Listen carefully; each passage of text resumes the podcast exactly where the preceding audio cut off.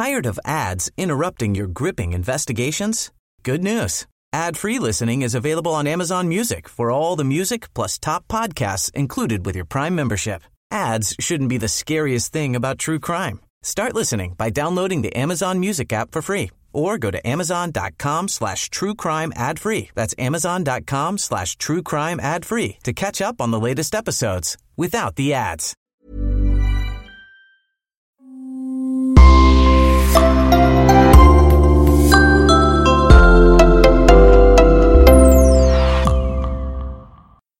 Bonjour et bienvenue à tous dans ce nouveau podcast.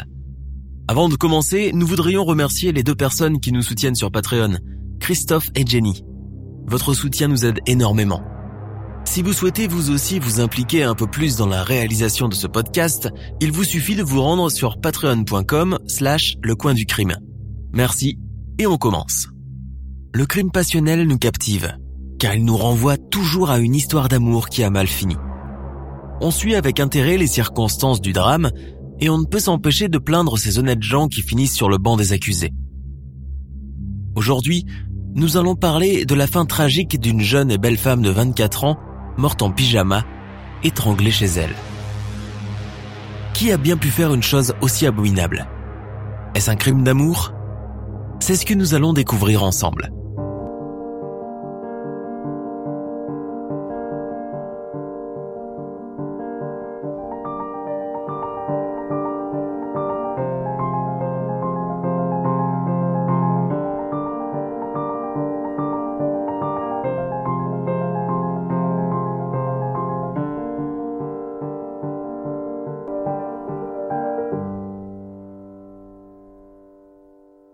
Ludovic Chabet, 28 ans, est un pompier professionnel à la caserne de Montreuil-sous-Bois à Paris. Le samedi 26 février 2005, à 8h30 du matin, et après une garde de 48 heures, il rentre chez lui au nord de la Picardie. Ludovic habite avec sa femme à Humbercourt, un village de 255 habitants à la frontière du Pas-de-Calais. Fatigué par cette longue période de travail qu'il vient d'achever, Ludovic se met au volant pour rentrer au plus vite. Il va parcourir 200 km d'une route qu'il connaît par cœur puisqu'il l'emprunte chaque semaine. Arrivé à la maison, il remarque la porte fermée à clé. C'est normal puisque c'est samedi matin et sa femme Françoise doit encore dormir. Il ouvre et là, l'horreur. Françoise est allongée par terre sur le carrelage. Elle gît sur le ventre, sur le sol. Elle est en pyjama et il y a des traces de sang à quelques centimètres de sa tête. Il la retourne pour voir si elle respire encore. Elle a les yeux gonflés, le visage tuméfié et les mains froides. Ludovic est tétanisé par la vue de sa femme bien-aimée dans cet état. Il est incapable de faire les gestes de secours. Il appelle les secours. Il est exactement 10 heures du matin. Toujours en état de choc, il appelle ses parents, ceux de Françoise et aussi son capitaine à la caserne de Montreuil. 15 minutes plus tard, les pompiers et les urgences arrivent sur place. Ils retournent le corps de Françoise que Ludovic avait remis face contre terre. Françoise est en arrêt cardio-respiratoire. Du sang coule de ses oreilles. Elle porte encore les boules quies qu'elle avait mises pour dormir. Les pompiers dénouent avec difficulté l'écharpe qui est serrée avec force autour de son cou. On veut la réanimer mais c'est trop tard. Françoise est morte. Les gendarmes de Doullens, dans la commune voisine, arrivent et inspectent la maison. Aucun signe d'effraction, aucune trace de lutte et pas de vol. Dans la chambre, le lit n'est défait que d'un seul côté, là où dormait Françoise.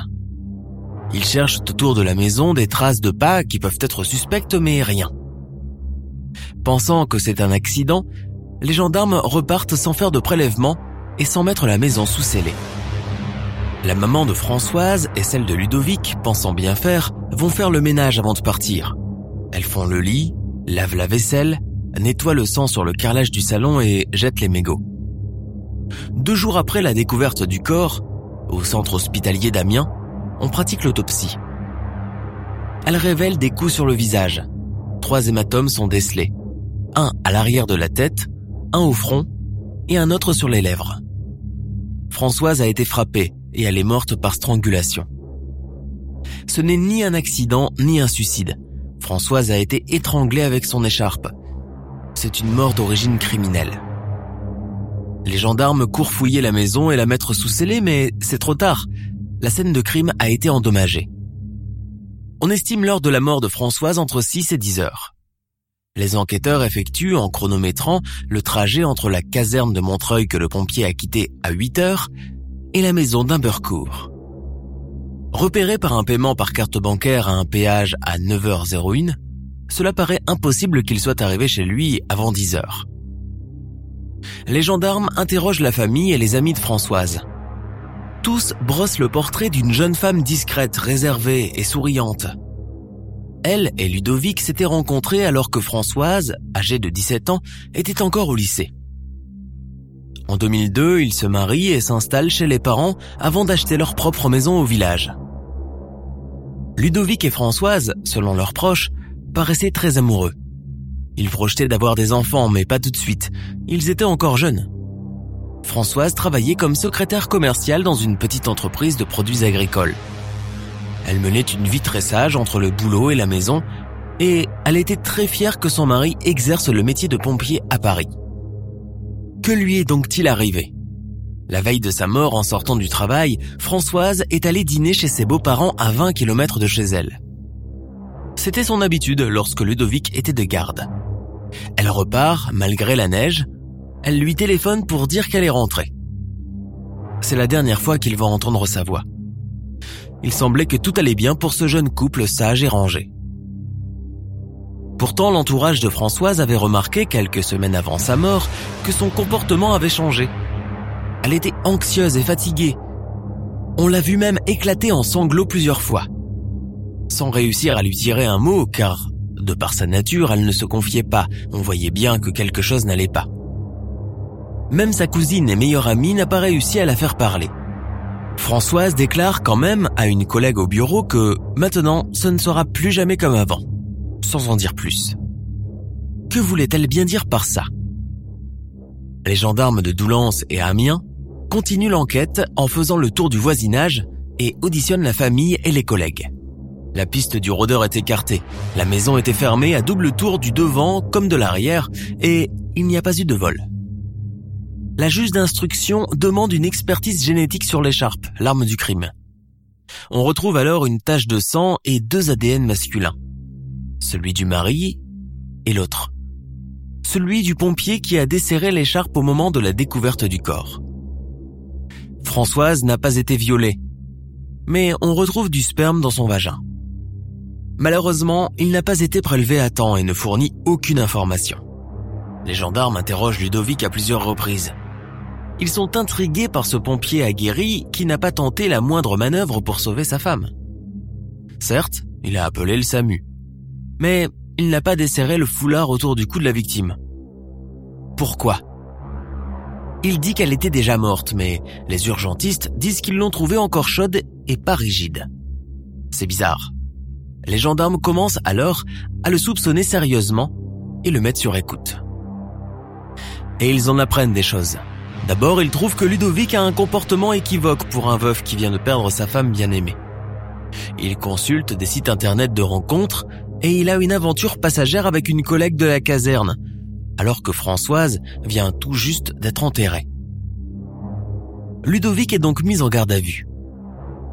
Et même s'il clame sans cesse qu'il est innocent, on ne le ménage pas. Il est interrogé pendant des heures sans arrêt. Les enquêteurs convoquent aussi sa mère et sa sœur et font en sorte que Ludovic, dans un autre bureau, puisse les apercevoir pendant qu'elles sont interrogées, menottes au poignet. Le 3 mai 2005, Ludovic, épuisé, finit par avouer. Il déclare qu'il a tué Françoise accidentellement lors d'un jeu. Ce jeu était le suivant. Françoise est debout, Ludovic est debout derrière elle. Il écarte les bras, les rabat vivement devant lui, claquant ses pommes l'une sur l'autre au niveau de la tête de Françoise. Françoise doit se baisser pour éviter que sa tête se retrouve claquée entre les mains de Ludovic. Françoise ne s'est pas baissée assez vite et a été assommée mais ces propos ne correspondent pas aux constatations effectuées par les expertises médico-légales et Ludovic revient de toute façon sur ses aveux dès l'interrogatoire suivant. Il déclare qu'il est innocent et que le juge d'instruction n'a instruit qu'à charge. Et selon lui, les enquêteurs ont fait pression sur lui pour lui extorquer ses aveux en lui disant que s'il n'avoue pas, ce sera sa mère qui sera accusée du meurtre. Huit mois après le crime, la voisine d'en face déclare enfin avoir vu Françoise vivante de sa fenêtre entre 9h et 9h30, puis avoir vu Ludovic arriver chez lui vers 9h30. Les soupçons sur Ludovic s'accentuent. Ludovic est mis en examen pour homicide volontaire. Les enquêteurs doivent maintenant trouver le mobile qui l'a poussé à tuer sa femme. En étudiant les communications téléphoniques de Françoise, ils vont découvrir un secret qui va faire rebondir l'affaire.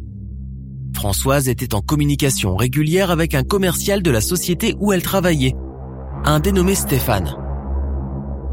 Ce dernier, interrogé au début de l'enquête, avait expliqué qu'il n'était pas particulièrement proche de la jeune femme, ajoutant juste de manière un peu étrange qu'il l'avait taquiné 15 jours avant sa mort en jouant avec son foulard, celui qu'elle portait quand on l'a retrouvé. On va le chercher et l'interroger en le confrontant aux appels téléphoniques. Stéphane avoue avoir eu une relation amoureuse avec Françoise. Selon lui, il n'aurait eu qu'un seul rapport sexuel, en novembre 2004, dans la cuisine de l'entreprise. Leur facture téléphonique atteste pourtant de nombreux appels réguliers et souvent le soir. Puis, une dernière conversation de 13 minutes, le 2 février 2005. Ce jour-là, Stéphane venait d'apprendre que sa femme était enceinte et voulait rompre avec Françoise. C'est aussi à partir de cette date que Françoise a commencé à manifester des signes dépressifs, ces fameuses crises de larmes. Elle a même demandé un arrêt de travail pour la première fois de sa carrière. Est-ce que Françoise était amoureuse et voulait quitter Ludovic? Est-ce qu'elle n'a pas pu accepter la rupture avec son amant Stéphane? Qui a tué Françoise? Le mari jaloux? Ou l'amant exaspéré pour mettre fin à sa liaison adultère? Ou à un chantage? Que de questions qui restent sans réponse.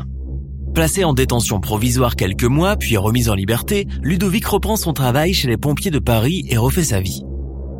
En novembre 2011, après avoir examiné le dossier, la chambre d'instruction d'Amiens estime que les charges sont suffisantes pour envoyer Ludovic Chabet devant la cour d'assises.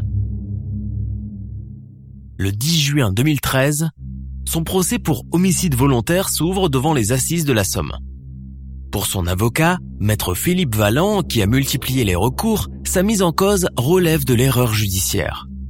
Dès le début de l'audience, la tension est palpable. Ludovic se tait et baisse la tête. L'avocat de la partie civile et l'avocat général sont très virulents. Cela ne peut être que le mari, même si Ludovic affirme n'avoir jamais soupçonné l'infidélité de Françoise. Aucune preuve tangible n'est contre lui, mais l'accusation reproche aux pompiers professionnels ces manipulations incohérentes du cadavre. Par exemple, une prise de pouls au poignet et non à la carotide, ou encore l'absence de massage cardiaque. On ne lui pardonne pas de ne pas avoir tenté de ranimer sa femme. Stéphane, l'amant, est maintenant appelé à la barre. Il est hautain et fuyant.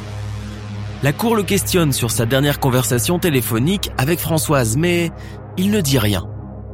L'avocat de Ludovic essaie de démontrer que l'hypothèse de l'amant paniqué qui supprime sa maîtresse, de crainte de voir son couple anéanti, est à prendre en considération. Mais l'épouse de Stéphane fournit un alibi à son mari, expliquant qu'il était resté ce matin-là à leur domicile pour poser du carrelage. Après trois heures de délibéré, la cour d'assises de la Somme condamne Ludovic Chabet à 12 ans de prison le déclarant coupable du meurtre de sa femme. Deux ans plus tard, il est acquitté pendant le procès en appel. Depuis, tout le monde se pose la question. Qui a vraiment tué Françoise? Nous sommes à la fin de notre émission du jour. N'hésitez pas à écouter les autres émissions du podcast et à prendre 5 secondes pour nous laisser un 5 étoiles sur iTunes. C'est vraiment très important pour nous. Vous pouvez aussi vous abonner pour ne pas rater les prochains épisodes et nous suivre sur Facebook pour nous en proposer de nouveaux. Merci et à bientôt.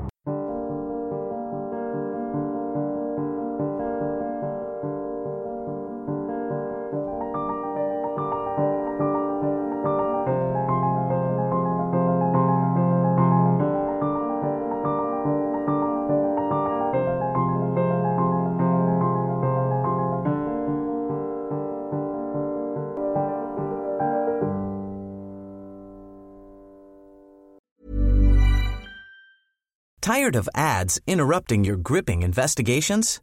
Good news. Ad-free listening is available on Amazon Music for all the music plus top podcasts included with your Prime membership. Ads shouldn't be the scariest thing about true crime. Start listening by downloading the Amazon Music app for free or go to amazon.com slash true crime ad free. That's amazon.com slash true crime ad free to catch up on the latest episodes without the ads.